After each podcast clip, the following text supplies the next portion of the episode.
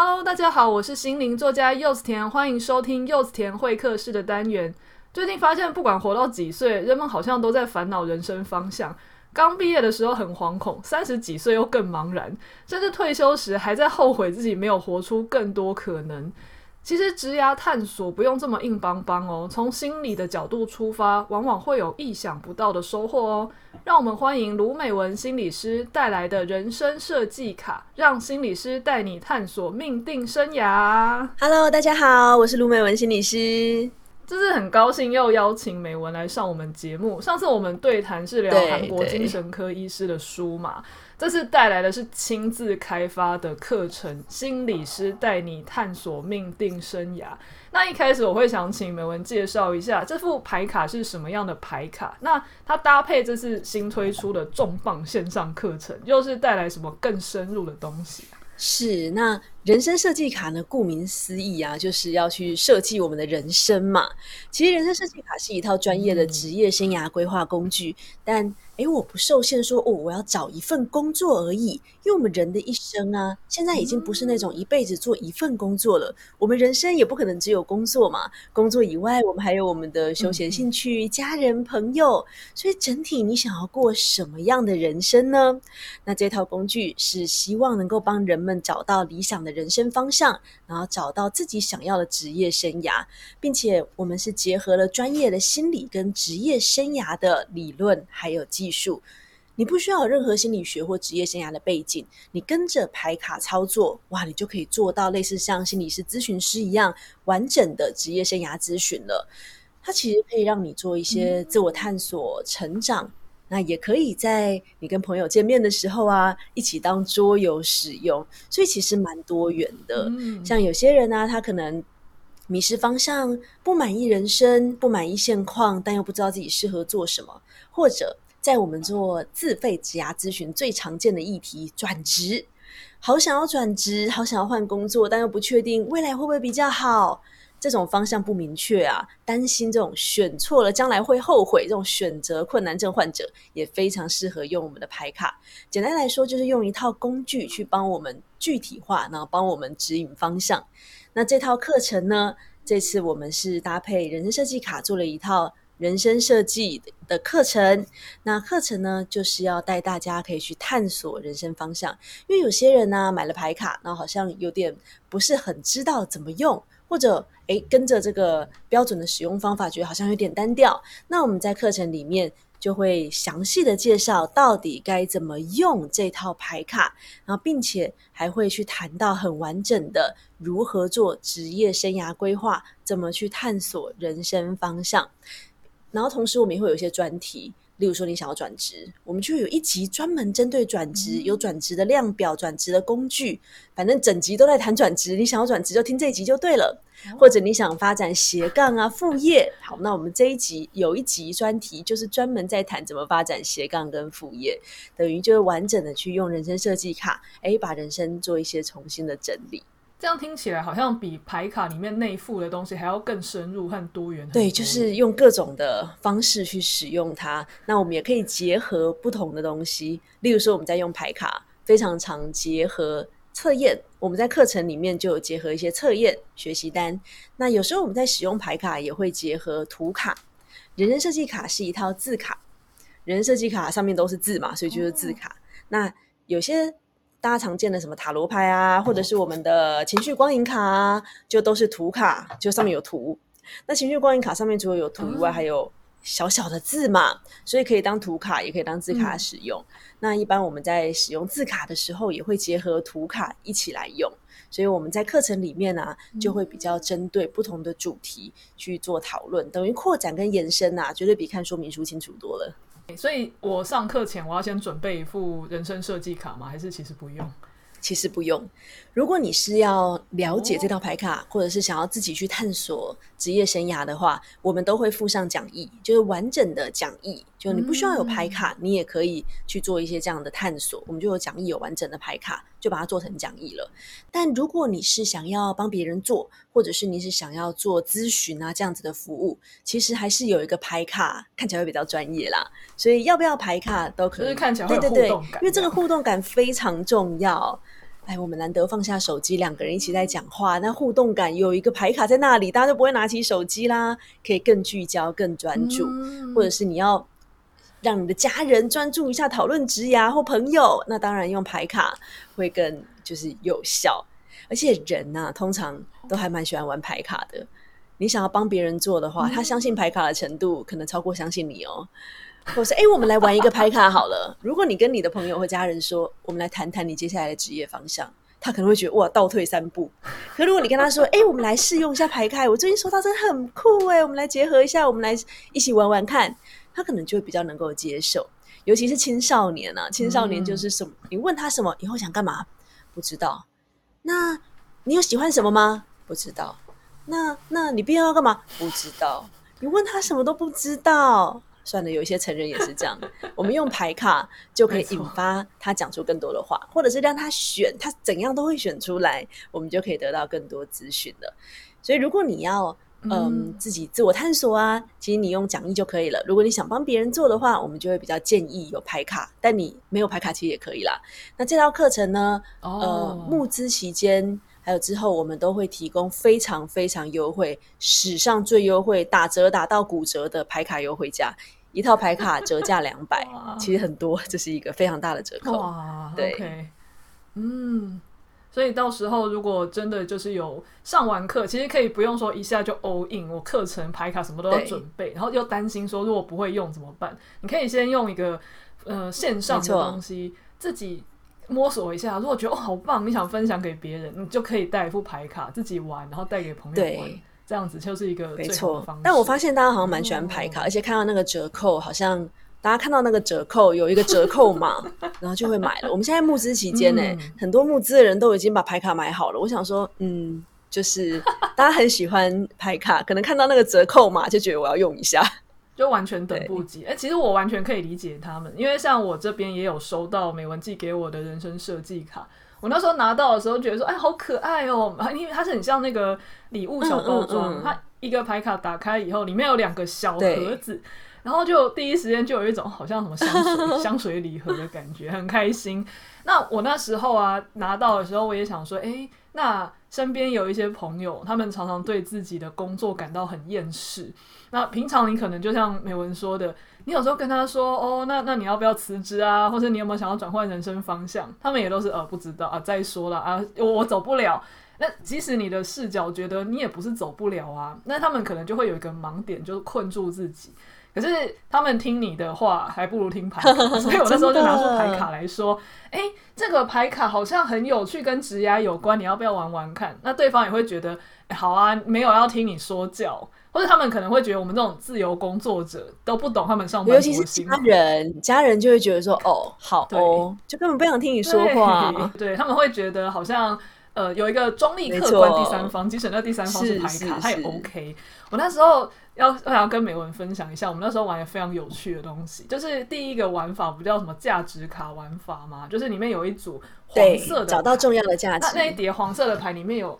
对对对，你要找到你在意、你真正人生觉得重要的是什么？我就拿出黄色的牌给他，我就说：“来，你把你觉得重要的东西翻出来。”结果我发现呢、啊，他把所有的其实大多数都这样子，你就会发现，哎，我本来想要的工作就钱多事少、离家近好了，结果你翻出来就发现。嗯不行呢、欸，我觉得同事也蛮重要。哎、欸，不行，我觉得主管也蛮重要的。哎、欸，好像不行呢、欸，我觉得生活方式也蛮重要。就发现你真的想要的东西很多，可是这样就会变得非常非常不聚焦。因为什么都重要，那就什么都不重要。我们必须要去聚焦现阶段我到底想要什么。所以第二题，他进到第二题就是你要先选三张你最觉得最重要的三张的时候，哇，他前面大概只花十五秒就把那些牌卡通通都丢到重要，哇，大概我觉得可能有快要三十分钟吧。他那边很正常，他非常认真的面对这副牌卡，他很认真就想说，我觉得这个很重要，牺牲这个好啦，牺牲了啊，牺牲这个。后来他他选出三张的时候。我其实已经开始觉得他心里有一个很重大的、嗯哦。我刚刚以为是你说，因为这个其实已经开始放空了。经过了三十分钟，他在我我在旁边，我在旁边其实看得蛮兴味盎然的。虽然我只是一个旁观者，但是你看到有一个人，他他在挑的过程中，其实你可以感觉出来，他在取舍的时候，心里也在做个断舍离，很好玩。真的是这样。我要跟美文分享最酷的就是，他平常就是一个他自认，然后我也这么觉得，是他很在意别人怎么看他，嗯、他很在意公司的头衔，他很在意就是牌卡上讲的威望。结果他在最后剩几张的时候，大概三五张的时候，那个威望一直没有拿掉。可是你知道吗？他最后终于下定决心把威望拿掉的时候，他剩下三张，我还记得叫做成就感、创造力跟利他，就完这这三样其实完全没有讲到说我要被人家看中，或是觉得我的头衔怎么样。我其实非常的惊讶，因为那原本对他来说他是第一名，绝对不能放弃的东西。就他现在竟然连前三名他都决定放弃，他后来决定面对说，真的对我生命来说最重要的不是其他的，就是刚刚说的那些。诶、欸，我觉得成就感我真的有满足比较重要，而不是别人怎么看我。或是他其实很喜欢有服务到人，别人很感谢他的时候，而不是什么威望，别人啊你好厉害，可是心里很空虚。我那那一刻觉得，哦，这这个牌卡真的让人在取舍自己在意什么的时候。改变很多，而且最酷的是那时候我看到他这样子的选择啊，然后他他第一时间会觉得哎、欸、很振奋，我找到我要的东西。是可是他下一秒又觉得很颓丧，说可是我现在没有办法换工作，嗯嗯嗯、因为他的工作比较绑定，就没有办法马上离职。嗯、但我那时候就在旁边，就是跟他谈的时候，我就会发现说，其实他平常真的就是一个很有创造力的人。嗯、那为什么你那个创造力？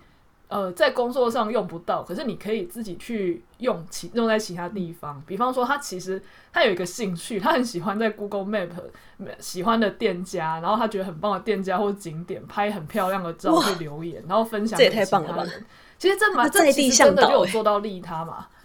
对对对，他他的那个级数好像蛮高的。对啊，他同时就在这个过程中得到成就感，很重要哎，我们感恩他。对，后来。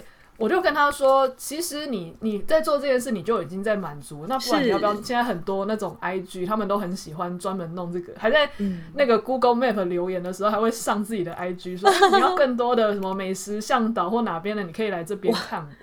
这么复杂，现在可以可以，他们就等于是不不只是很零散的放在 Google Map 下面的，他们就是真的有自己的 IG，他们可以把。自己的旅游啊，或是自己到处踩点，就像我很喜欢看美文的私人的 脸书，就是有好多好多的美食餐厅，我都可以在那边自己的 Google Map 里面收集这些地方。他他如果搜，他如果弄一个自己这样的 IG，他同时又会有更多的成就感，哦、他也会有更多的利他感，甚至他会得到互动。嗯嗯，那我就鼓励他去做这件事。诶、欸，他当下真的就跃跃欲试，觉得他没有想过。那刚好我本身就是经常在碰这些东西，我马上就可以给他建议。嗯，所以那一次就比我每次跟他见面，他都在抱怨工作，然后我又觉得，那你就不辞职，你能怎么办？这种卡住的状态，对，他忽然换了一个想法，就差非常多。所以大家也可以带这一个牌卡。就是你有上课或者你有买牌卡，后面其实都有一些简单的用法可以代替跟朋友玩。嗯嗯，对，真的，尤其是一直卡住没有换工作但又一直抱怨的朋友，感觉身边马上冒出很多的脸。如果是像假设我们那时候在玩这一些字卡的时候，我身边有一副。图卡，比方说，我手边有我自己以前买但是不会用的，或者大家也有我的情绪光影卡，因为我跟美文平常私下都会互相交换一些东西，那就是美文那边也会有我的情绪光影卡。那如果现在刚好我们的共同读者他两副牌都有，那他在玩字卡的时候，他在玩人生设计卡，他有想要搭配一些图卡给自己灵感。那美文有没有一些以前的经验是这样搭配使用，可以有更多讯息的？是。其实，如果有上过我的地面的实体工作坊，或者是一些专业训练，我们在使用人生设计卡一定会搭配图卡，因为就像我们前面说，人生设计卡它是一套字卡，就是每一张牌上面都有字。那字卡它在牌卡里面的功能啊，它是帮我们去聚焦或是具体化。像刚刚柚子刚刚分享的这个案例，就是他想要的东西好多，可是我们帮他聚焦到哦，这几个、这三个真的是我最重要的，我们就可以试着去规划好。那现在在工作好像卡住了，工作也没有那么喜欢。那工作以外的时时间呢？工作以外的时间其实对我们来说也好重要。工作以外的时间其实也可以拿来做一些什么去满足这些价值。整个过程是一个诶缩小范围、聚焦，并且具体化。其实这已经是一个专业职涯咨询师在做。刚刚我们已经呃柚子已经分享完整的职涯咨询喽，大家就是可以直接学一下。对，其实这就是一个过程，而且后面引发行动，这在我们咨询里面超重要。不能用想的，但是不行动。所以字卡它在聚焦，他在厘清，并且具体化这些行动。那图卡呢？图卡其实是在拓展。我们看到图卡，哦、每个人都有好多好多的感觉。例如说，看你的粉砖，每天有不一样的图卡，嗯、或都引发出好多的故事。那底下的留言，你就会发现每个人看图卡都会看到不一样的东西。耶，如果你跟你的朋友一起玩图卡，也会有类似的情况。嗯、一张图卡，大家各自解读。你可能看到哇，平静，可能感觉到嗯，很愉悦，祝福。他可能看到孤单。隔绝、冷漠，这个都是很有可能会出现的。你可能看到旁边的一个人，哇，他是在就拿蛋糕过来要祝贺，哎，然后就有一张牌是 拿蛋糕过来嘛，那个界限梳理那一张，嗯嗯，对对对对对。你可能看到是，哎，人家都不喜欢吃那个蛋糕，哦、每一个人看到的是不一样的，哦、你在不同的状态看到也是不一样。图卡，你看到什么？就像我们在看电影一样，每个人的笑点跟哭点可能不一样。你有感觉的地方，它更像是投射了你内在、投射了潜意识的讯息。这些讯息其实也非常重要，意识跟潜意识，它才能让我们是完整的。所以，我们如果要搭配图卡一起使用的话，我通常都会比较建议，我们可以用一开始我通常都会先用人人设计卡做一些聚焦。但通常呢，到了我们的行动方向或对于未来的一些期待，我就会加入图卡。因为有时候我们想到未来，我们马上会卡住，因为想到呃，我要去行动，我要呃，我要追求创造力，我要利他，我不知道怎么做，或是我不知道我未来会怎么样，我不知道怎么开展。这时候，哎，抽一张图卡，也许可以给你未来一些提示，或者是诶，针对行动，我们能不能抽一张图卡？或者是诶，针对这个我期待中的未来，我们可不可以抽一张图卡给我们一些提醒？这都是可以搭配使用。嗯、那抽出图卡之后，我就让他们自由解读，或是用我们这个类似这个刚刚我们讲到探索潜意识的方法，你就会发现哦，可以直接的结合我们前面职业职业生涯的探索。甚至会引出更多的东西，例如说，我们遇到行动会卡住，或者我们在做人生设计卡，很常遇到一个状况，就是哦，对啊，我我我知道我想要弄个 IG 账号啊，但是就有好多好多的但是，你就发现做完之后，他就是哦，我知道我三年前的时候就有这样想，哎呀，请问你这三年在干嘛？你来干嘛？就你也知道啊，我们做完咨询，其实哎，跟你想的都一样，哎，棒棒。嗯、那那那那你来干嘛？很可爱。有些人啊，应该说很多人吧，我们以为自己搞不清楚自己想要什么，事实上我们是知道，但是不敢行动，或是卡住了，嗯、有一些东西阻碍了。这个部分，这个卡住，这个阻碍，或者没有办法行动，我们就会结合图卡，图卡故事一说，嗯、马上你就会知道卡住的东西是什么。哦，这样听起来，字卡它因为是文字嘛，它的对它比较偏向是理性思考面，是是是，会迅速聚焦，跳脱那个，就是当我切割好一个聚焦好的东西，不要让它太发散的时候，反而更要去允许在这个聚焦范围内的扩散各种不同的可能。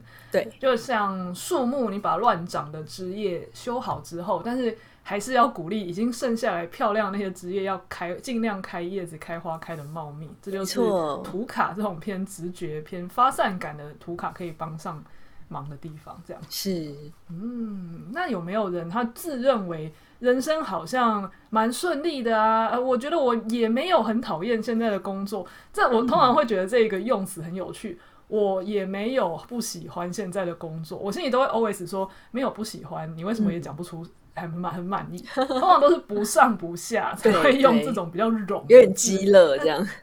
对对对，他说我也没有讨厌现在的工作。那通常这种好像有个七十分甚至七十五分、八十分的人，那他使用人生设计卡去探索自己的职涯这件事情上会有帮助吗？是。这一类的人呢、啊，其实蛮常出现在咨询中的，嗯、因为他卡住了。嗯、你真的想转职，你就你就转了。其实那种卡在中间不上不下的时候，最容易出现。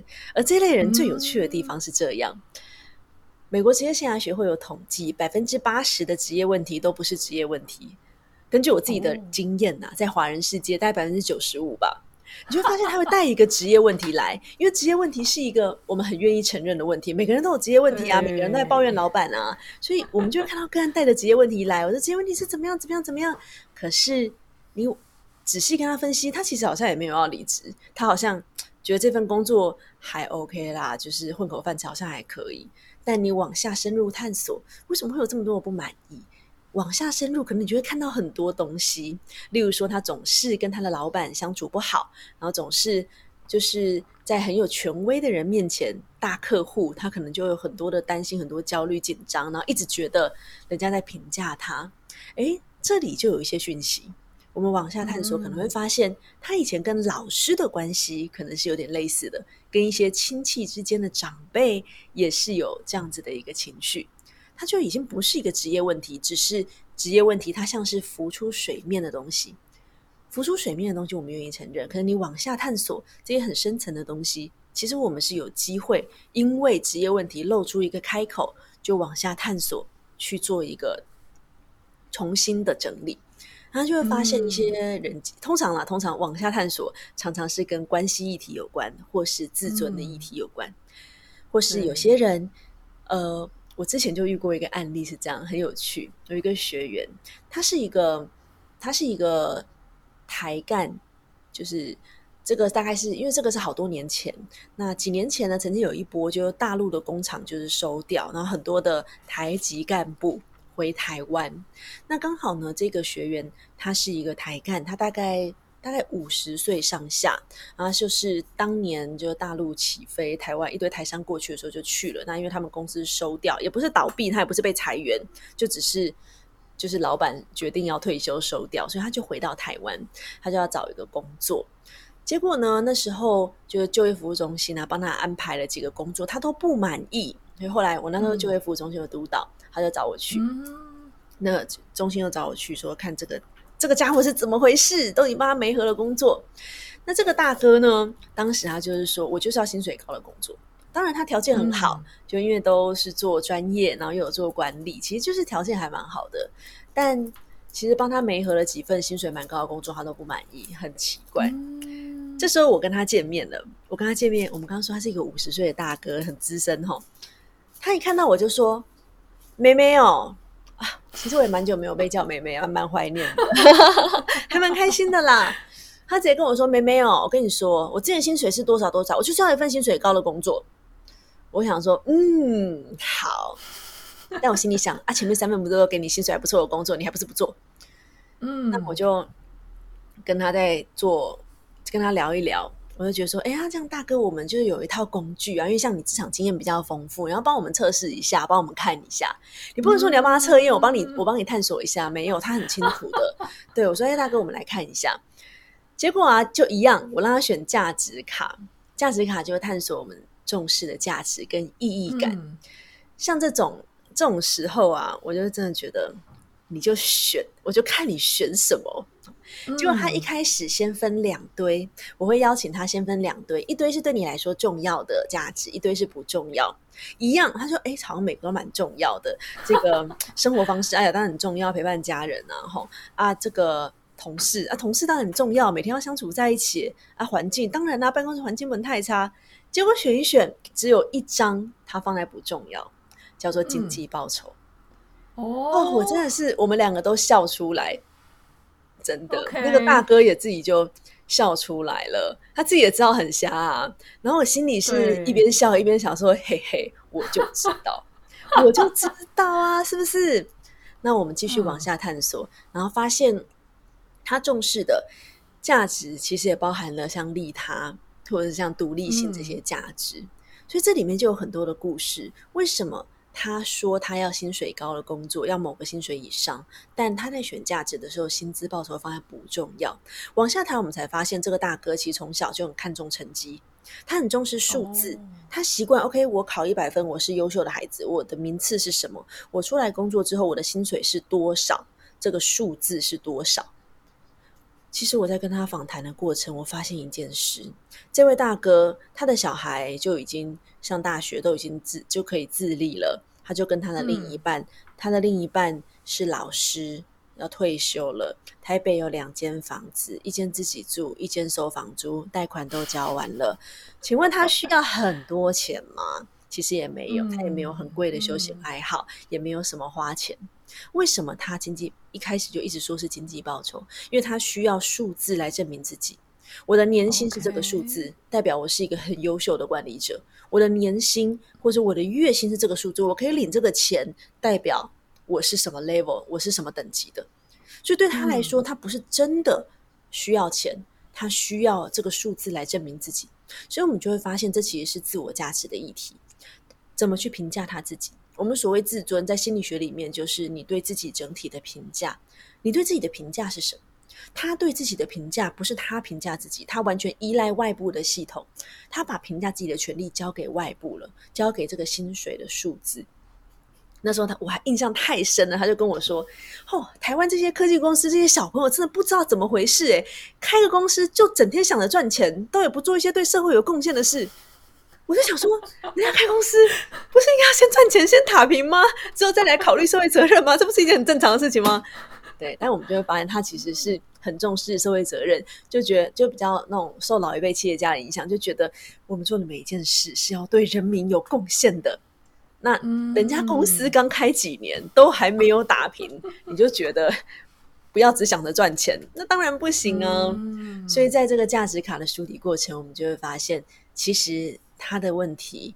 其实是自尊跟自我价值的议题，嗯、他能不能重新去建立这个对自己评价的机制，而不是依赖外部的这个数字？这不是他真正渴望、真正想要的东西。对，而且我刚刚有发现啊，美文设计这副牌卡真的非常厉害的，就是通常这种呃。人生前辈，然后他之前也是这种高阶干部，他通常不太会听晚辈的建议说，没错，哎呀，你看你觉得什么原因？那你如果用牌卡这种第三方，对对对，帮帮我们看一下，对对，帮我们测试一下啊，如果哪里不好，你也可以说，他会觉得哦，我是在帮你，然后可能对对，我经验好多，我直接很资深这样。嗯，甚至在这样的情况下，他不知不觉就会放下身段，老实跟你说：“对耶，其实对我来说，经济报酬不重要。”对，突然就达到共识了。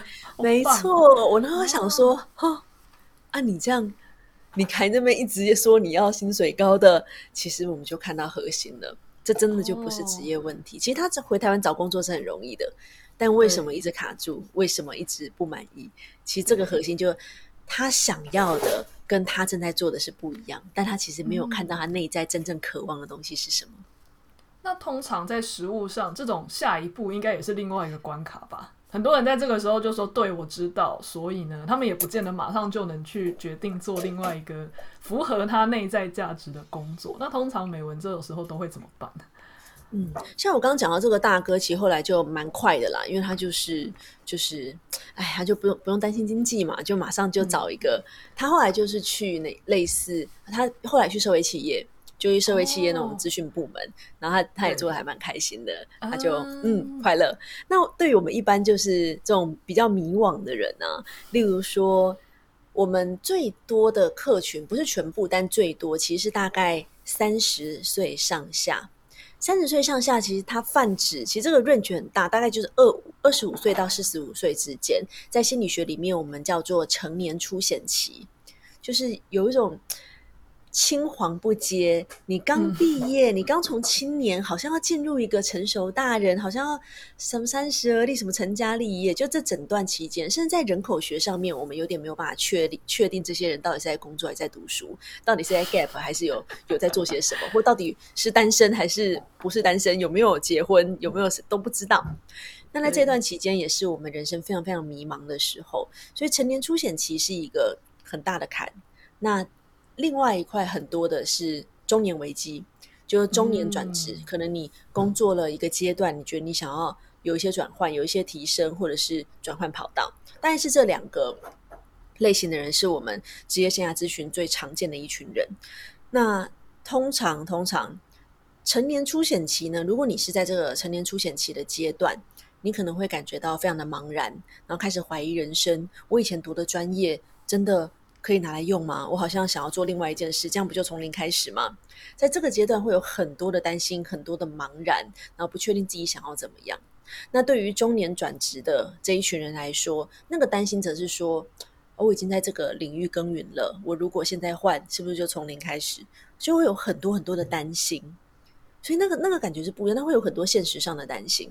那回到刚刚我们讲行动，所以只要谈到行动，你各自都会有各自不一样的担心。对于成年出险前人来说，可能会觉得，哎，选择困难。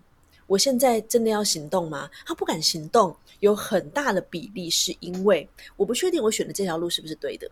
我想要选到一条最对的路，我才要开始行动。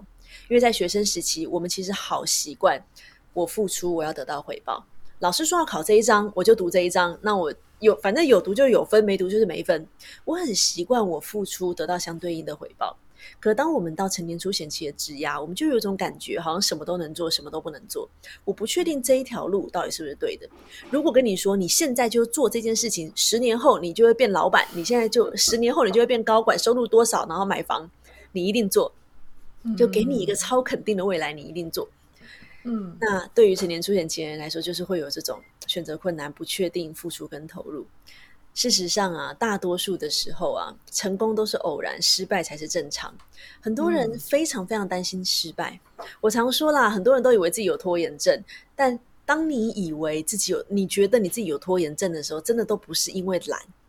有些人认为拖延症是因为懒，但真的不是。懒这件事情是很容易解决的，反正你就是懒，就躺下就可以了。你觉得自己拖延，你真的不是因为懒，因为你想动，你其实很焦虑，你其实一直在做一大堆其他的事情，拖延那件事情。其实你真的不懒，更多的背后是什么？可能害怕失败，害怕付出没有收获。啊，害怕选错，这些都是一些成年初显期会不敢行动的原因。嗯、那对于中年转职的人，他反而是害怕从零开始，他害怕就是失去现在有的东西，或者有很多现实因素，例如说上有老下有小，房贷还有二十几年要缴，所以不同阶段的担心会有点不太一样。那面对这些担心，嗯、我们在谈行动的时候，就要先去看到这些担心是什么。那哪些是真的需要担心的担心？哪些就是我想出来的？其实我们人呢、啊、很有意思，会把担心放个十倍、二十倍大，会把担心放的好大好大，甚至我们会有好多的联想，从 A 想到 B，B 想到 C，我们会想好多好多好多的担心。但事实上，往下想，往下想，真正的核心需要担心的是什么？我们能不能试着去聚焦？例如说，你现在担心的是你每个月必须要有生活费多少钱？其实你可是可以精算出来，你每个月到底需要多少钱的，或者你担心的是我爸妈会不会反对，会不会不高兴？但你有问过他们吗？啊，你现在都已经四十五岁了，你爸妈还会 还跟想法还是一样吗？还是他现在就只关心你的小孩他读什么学校？嗯嗯、所以很多时候，有时候我们担心他必须要重新去核对跟理清，然后我们才去看说接下来我们可以做什么行动。那一般我通常都会建议啦，如果你已经中年转职已经事业有一定的发展，如果你想要转换跑道的话，行动上我都会建议小步，就双轨，并且小步，一小步一小步一小步。例如说，我在呃人生设计卡课程里面有个单元，就专门在讲斜杠副业，绝对不是直接裸辞。哇，我今天就是要裸辞，我要经营 IG，我就辞职。其实不是，你可以做的是现在就开始做一点点，做一点点。工作再怎么忙，一定有下班时间。你能不能在下班时间稍微做一点、做一点、做一点，感觉一下？因为如果你没有体验过，你用想的，你的担心只会更多。先做一些小步的尝试，小步的尝试，诶，或者是先学习。我常说，学习是成本最低的投资。先学学看，诶，去学一下一些课程啊，你感觉你喜不喜欢？对，例如说，有一些我自己这边其实比较常遇到。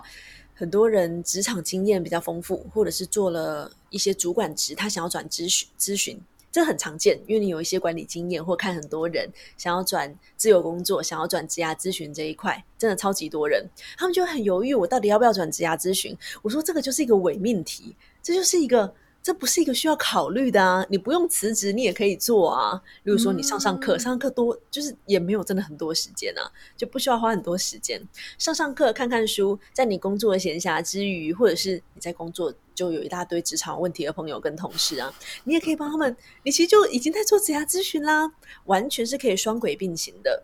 那对于像中年转职这一种，我就会建议先学习，然后试着开始做一些小步的东西。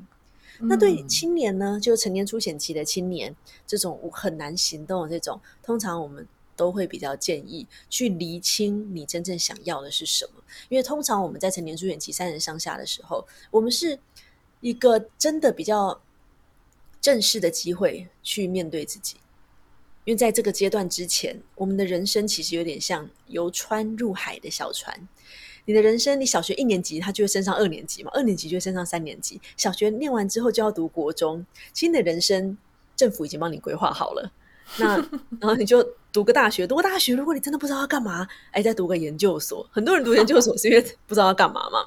但当你一毕业出来，进入这个成年初选期，为什么会非常茫然呢？因为你没有习惯自己做决定，有点像游川入海的小船，面前有太多条方向，你反而不知道怎么选。所以我们反而会回到。当事人自己内在，所以你到底喜欢什么？你到底想要什么？我们反而会更去探索他真正想要跟喜欢的东西是什么。而且在这个阶段呢，他其实是有尝试的本钱的，不是说哇，我选一份工作，我这辈子都要做了。其实不是，对，是。所以我们会根据不同的阶段，可能用不同的方式去讨论，说，哎，我们可以怎么做一些行动？嗯，而且我这边必须要加码一个例子，就是我自己的例子。不管你是对人生超茫然，很不喜欢现在的工作，或是觉得现在的工作很鸡肋，又喜欢又不算喜欢的中间，就算像我们这种别人觉得我们好像过很爽的自由工作者，哦天哪，我也是，对，就相相较之下还算满意的时候，我那时候也想说，我有没有办法从这副牌卡得到一些什么启发？然后我那时候就想说，哎、嗯，有一个玩法就是能力卡玩法，你的这副牌卡里面的卡很很多种，我那时候想说，哎。能力卡玩法，它的方法就是你拿出里面的能力，有所谓的专业能力跟可转移能力。对，等一下美文可以就是告诉大家这各自是什么能力。那总而言之，我就把这个牌卡拿出来的时候，他要把你觉得自己有的先拿出来，然后先就是放一堆，然后觉得自己不太擅长的放其他堆。嗯，我就在那边开始在那边用的时候啊。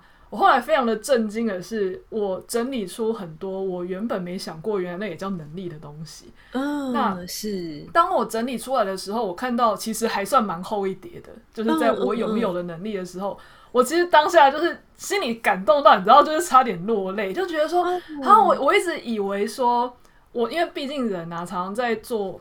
做这一行的时候，毕竟很多很有才华的同，对，有人很会画画，然后有人超级无敌会写，然后有人很会玩社群，然后有些人口条超好，你就觉得啊，那个我不会啊，这个我也不会，天哪，这个我也不行，那个我也没有办法做，我就觉得自己就是很多都不会，然后好像很没有能力去跟人家竞争，所以常常心里都会觉得。嗯自己好像很弱，他有时候呃心理状况比较不好的时候，就会担心说，我再不长进是不是会被淘汰？我是不是应该要再学个最近大家最流行的什么？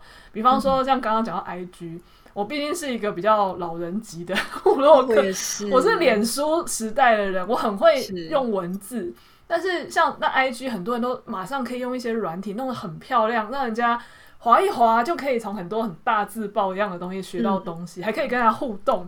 玩一些测验，你就觉得哦，我真的不行，我真的不行，我是不是要被淘汰？对，我是要被淘汰。我也是，是我操，但是我那时候在玩这个牌卡的时候，你就会发现，其实有很多能力我是有的，但是我我一直都在看别人把它变成一个我没有的东西，我就不没有办法好好用自己已经拥有的。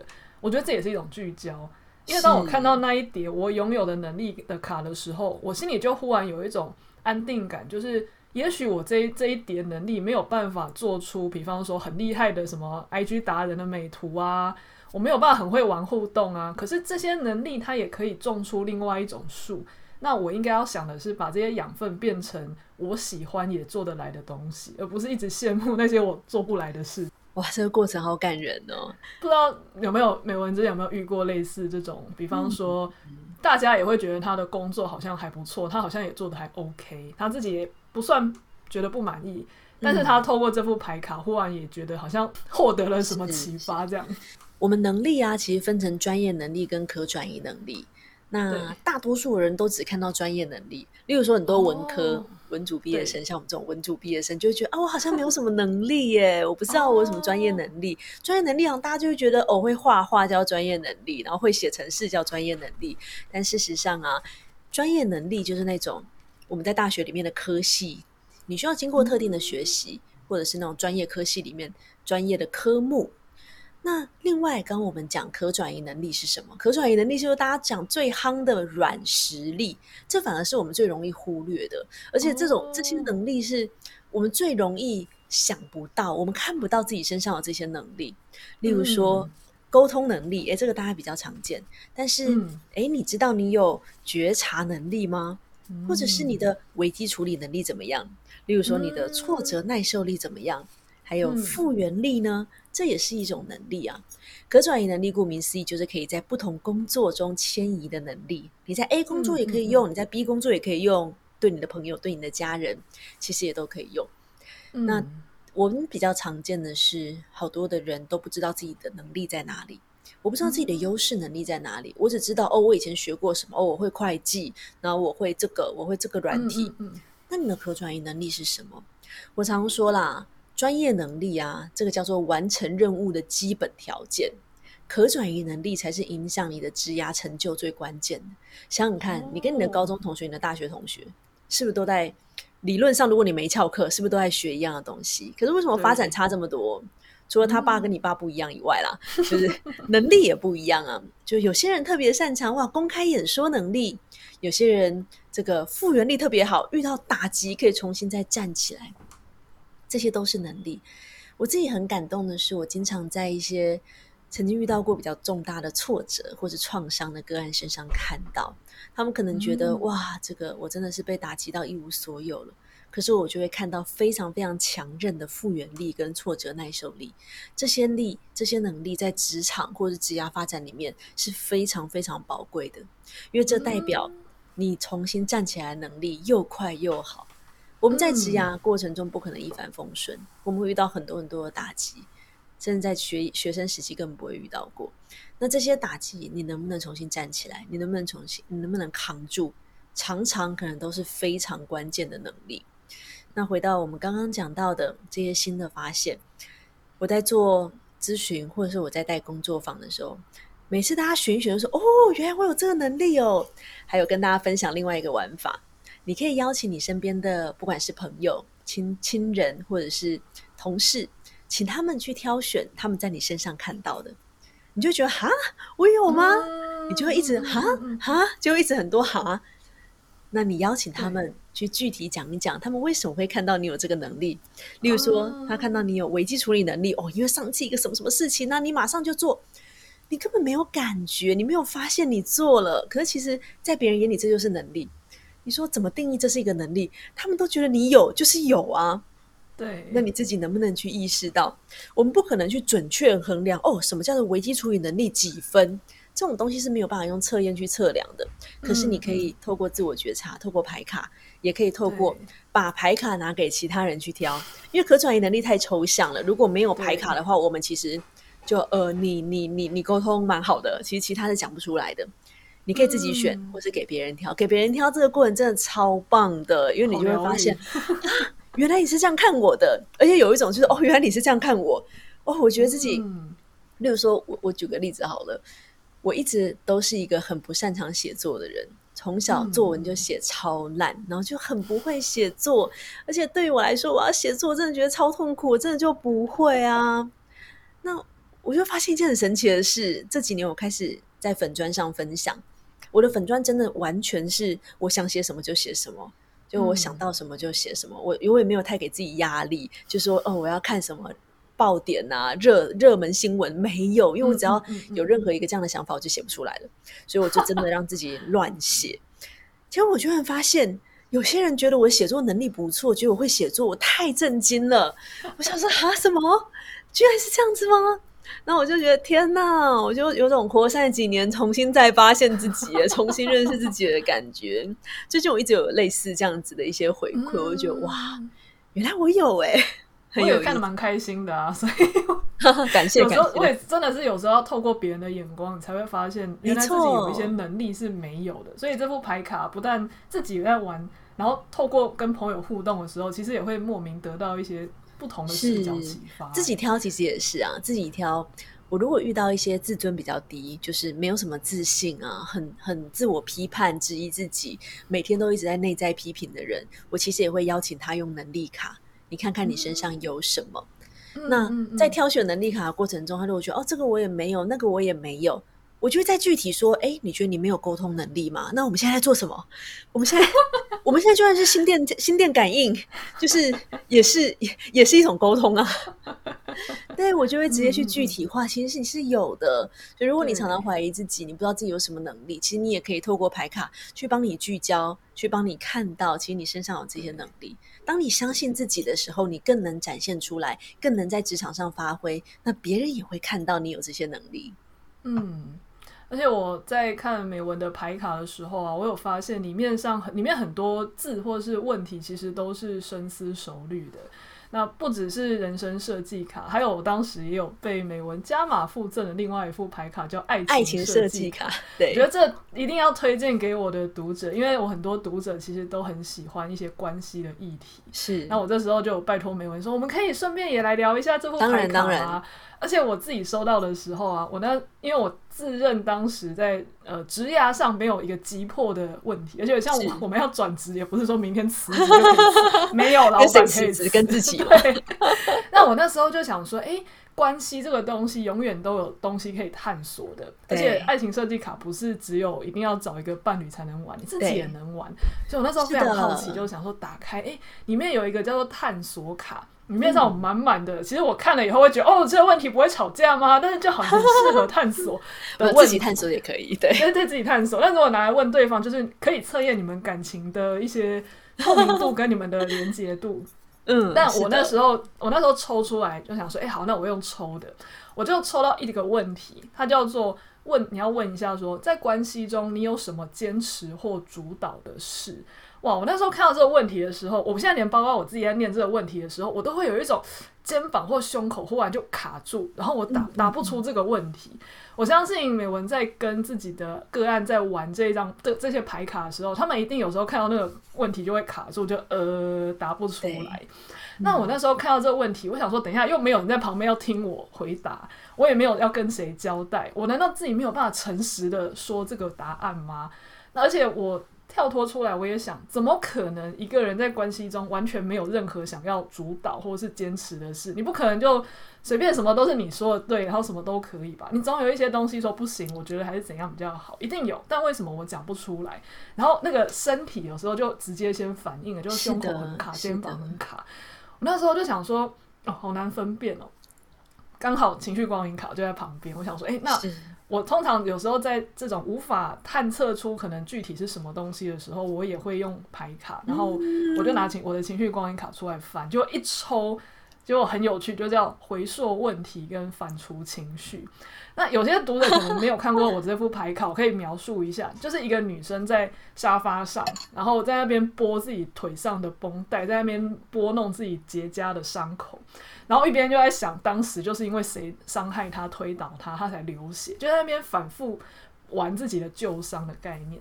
那如果用负面的解读，就是就是一种呃反刍情绪，你就是一直在想，那他怎么伤害你？然后你是被情绪推着走。但如果用比较觉察，然后比较正面的时候，你状态比较好，你在想过去发生什么事的时候，那它就会是一个你真的在回溯问题，你想要去用一个清明中立的方式去处理。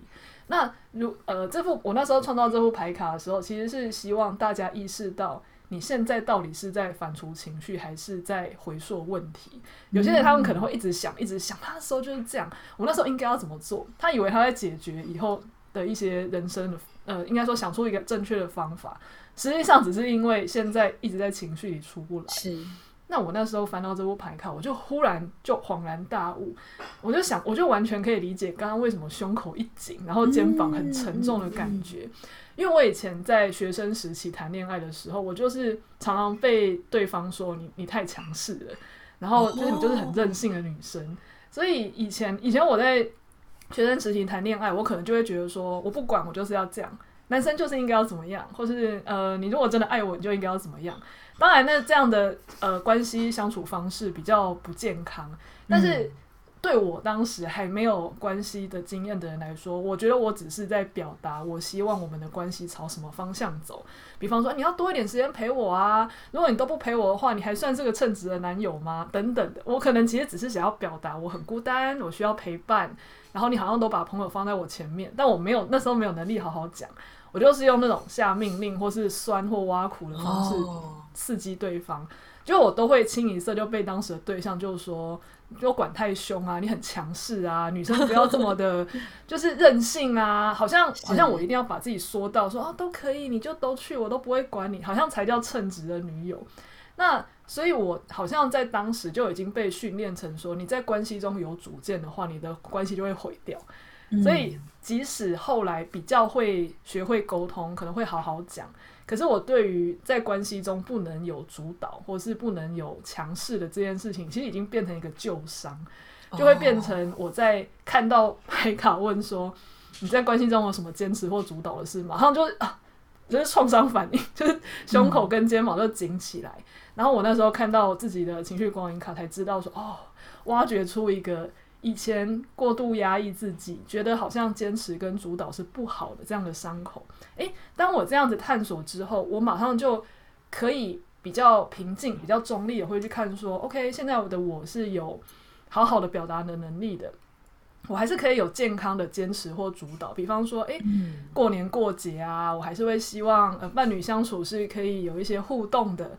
而不是呃各自玩各自的，那我能够好好的表达，然后我也能够接受对方说，哎，好啊，我觉得这样也不错，但是可能我们 年纪已经大了，我没有办法玩通宵，可以吗？哎，那取得一个健康的共识，我觉得我现在有能力做到这样就很好，而不是回到年轻时的那种沟通方式。对，所以我觉得这个这个玩这个爱情设计卡的经验会让我感到哦。以为自己在关系中有梳理出很多的东西，没想到还是又被提醒一个旧伤，然后又被挖出来。真的，那美文有没有自己就是在跟一些学员玩的时候也有类似的经验？啊，因为关系是一辈子的议题，为什么会有爱情设计卡呢？嗯，因为就像我们刚刚说的，九十五。Percent 以上的职业问题都不是职业问题，往下走都是关系议题。虽然我刚刚说什么自尊啊、自我啊，其实也是跟关系有关呢、啊。为什么会低自尊？为什么会不相信自己？这也跟我们童年时期跟别人的关系是有关的。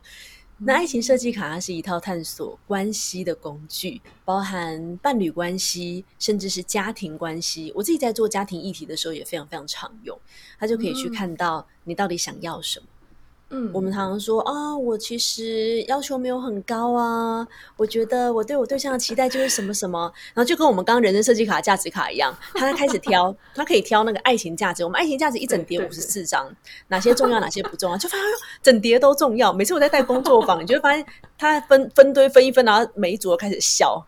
因为就会发现那个看起来像没分过一样，就是整天哎，每张都蛮重要的啊。要对我的宠物好，废话，不然呢？当然要啊，就是不要跟对方爸妈一起住，当然啊，什么这个身体健康必须啊。我不希望他太有钱，但是不要太穷，重不重要？工作稳定重不重要？每一个人都觉得超重要。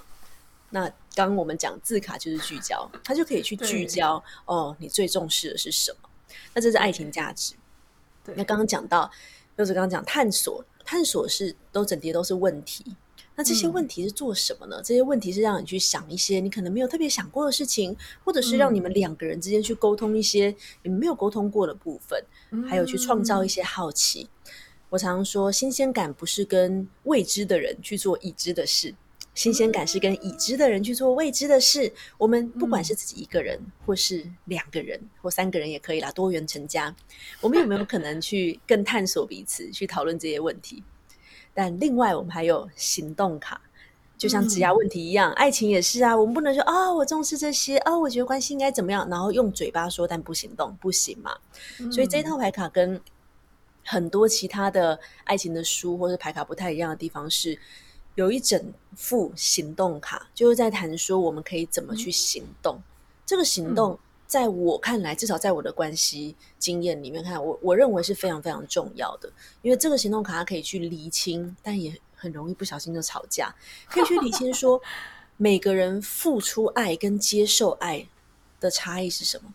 就像我们网络一样啊，你要你要传出去，那边也要接收成功，这其实是两件事情欸。我透过我的方式付出爱啊，对方有没有接收到？或是我用我的方式付出爱的时候，对他来说，那是不是他喜欢的？我们不能强迫别人接受我们付出爱的方式，而且常常啊，我付出爱的方式，我会期待对方也这样对我。例如说，他的每一个生他的生日，我都精心帮他准备礼物，我可能就会期待我生日他也要这样对我。可对他来说，他就不习惯这样啊。他可能习惯的是每天跟我联络，所以每一个人付出爱的方式不一样。嗯、我们能不能去搞明白，我喜欢用什么方式付出，对方喜欢用什么方式付出？我们不要去就是强迫对方，我们反而是要去看到这些行为背后的爱。哦，原来他喜欢用这些方式表达。他不送我礼物，不是他不爱我，是他用其他的方式表达。那这个就会让我们看到很多表层。问题底下，我们对彼此这些心也会比较知道怎么去调整行动。那那如果是今天有一对情侣，他们今天想要透过这一对牌卡互相的理解对方，这样会不会有没有什么样的前提是需要先跟大家讲的？就是比方说，我那时候看到那个探索卡，就哦，这个问题有点赤裸，会不会吵架这样子？有没有什么前提？就说哎、欸，你们沟通到什么程度，可以用什么样的方式比较不会？擦枪走火之类的。Oh, 那我们在做伴侣咨询啊，或者是工作坊的时候，其实都有一点点容易擦枪走火。那就要不断的提醒大家，我们是要去认识对方，不是要去批判。我们绝对不批判，嗯、而且没有对错。这是我们在工作坊会有个大前提，没有对错，绝对重点是没有对错。无论你重视的价值是什么，或是你习惯用什么方式表达。没有对错，所以这就是为什么要有牌卡，嗯、因为牌卡上面不会有什么批评的词语。嗯、你跟着牌卡，如果你没有牌卡，然后你两个人去谈，就很容易变成，你看你袜子都乱丢，你看你就是怎样又怎样，嗯、就会很容易变成批判。就是行为，嗯、我们讲行动的时候，就会觉得，你看每周迟到，为什么每周都怎样怎样怎样？但我们如果是在牌卡上面，这些就会变成，就是愿不愿意分担家务。然后我们就一起去讨论，哦、那我们可以分担什么家务？就实际可以做些什么，而不是批判。那伴侣，呃，我们蛮常做，就是伴侣伴侣咨询，或者是婚前婚前咨询，超有用。就算感情再好的伴侣，他们每次都会在牌卡中发现很多哦，原来是这样，原来你喜欢用这个方式啊？什么？原来其实你是喜欢我每天跟你说晚安，那平常生日礼物你好像觉得还好。我们就会重新发再发现彼此。这时候你在行动上，你就可以挑选做一些 CP 值高的工作。嗯，例如说，我跟我的另一半，我的另一半可能就蛮喜欢我做饭，但对于我平常给他很多支持啊、鼓励啊什么，他真的就觉得还好。我说啊，真的吗？所以平常也不用联络，也不用支持、鼓励，也不用肯定你，什么都不用。那我就知道哦，好哦，有点像搞清楚彼此的使用说明书。所以，如果是伴侣自己用，在使用前一定要先想，一定要先有个大前提，没有对错，不要批判。我们现在是用一种探索的态度，我要去认识我的使用说明书，嗯、认识你的使用说明书。你你买一个什么扫地机器人、复杂的家电来，是不是要认真的看使用说明书，才会把人家用坏？嗯、那我们现在就是要搞明白彼此的使用说明书，我们怎么去使用对方，怎么一起经营这个关系？这个扫地机器人怎么在我们家运作呢？大概是这种观念。嗯，因为有时候我们都会觉得啊，对方就是这样，但有可能是因为我们根本就不知道对方不为人知的一面，不是他要隐瞒，是而是连我们对自己常常都会挖出自己不为人知的一面的时候，用透过牌卡这样的工具，反而会给我们一个起点，让我们去真的去理解这个人。到底是不是你想的那样？有没有其他的方法可以让你们更紧密、跟更增进关系？没错，对。那如果今天这一副爱情设计卡，大家听了以后也很心动，但它没有包含在刚刚的那个人生设计的课程里面，大家可以去哪里买？或是有什么实体课，他真的很想去上，可以来找美文。人生设计卡跟爱情设计卡在虾皮上面都有了，大家购买应该都还蛮方便的。哦、那如果是课程的话，这两个牌卡也都有一些实体的沙龙，那也有专业训练。专业训练就是说，你可以学习用人生设计卡帮别人做职涯规划，或是用爱情设计卡帮别人做情感咨询或家庭咨询，这都是有两天完整的专业训练。那如果是你原本就是讲师或助人工作者或者咨询师，都可以考虑。透过专业训练，多学习一套技能。例如说，有时候有些塔罗牌老师也来学这两套牌卡，他的塔罗牌摊子就多这两套，哎，可以更聚焦，哦、因为他原本做图卡.然后就加上字卡，可以更聚焦。啊那人生设计卡跟爱情设计卡的设计的底层逻辑其实差不多，所以如果你会用人生设计卡，其实你也可以考虑就是人生设计卡的课程，因为我们人生设计卡课开的比较多，那你也可以考虑人生设计卡的课程，那个底层逻辑其实差不多。那你也会用爱情设计卡，那爱情设计卡也会不定期有课程，在我的 Facebook 粉丝专业置顶文章也都有。那我们明年的课程不是明年，我们今年这几年的课程，二零二三年对，二零二三年的课程就是也都已经。出来了，那大家也可以参考一下，又、oh. 有专业培训。但那个另外有短时比较短时间，例如说三小时的沙龙工作坊啊，就比较不定期开展，嗯、因为我不知道什么时候在台湾。就我在台湾的时候，就会不定期开展。对，好好，就是美文老师的 Facebook 要立刻追起来，才会知道什么时候有这一些快闪活动，可以把握你在台湾的时间。嗯。是的，是的，是的。嗯，那最后我们回到就是这个那个好哈号的募资课心理师带你探索命定生涯。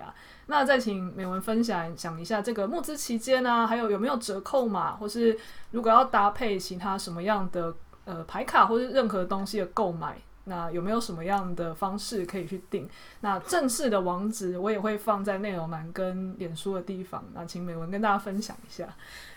OK。好，那这套课程呢，其实是我们针对人生设计卡的一套完整的课程。那无论你是想要自己探索职业方向，或者是你是助人工作者，你想要学习一套工具，其实也不用助人工作者啦，你可以想要帮你的亲朋好友解答，或你原本就是你亲朋好友的垃圾桶，好多人会来跟你讨论，哎，你就要换工作吗？哎，你就要跟他分手吗？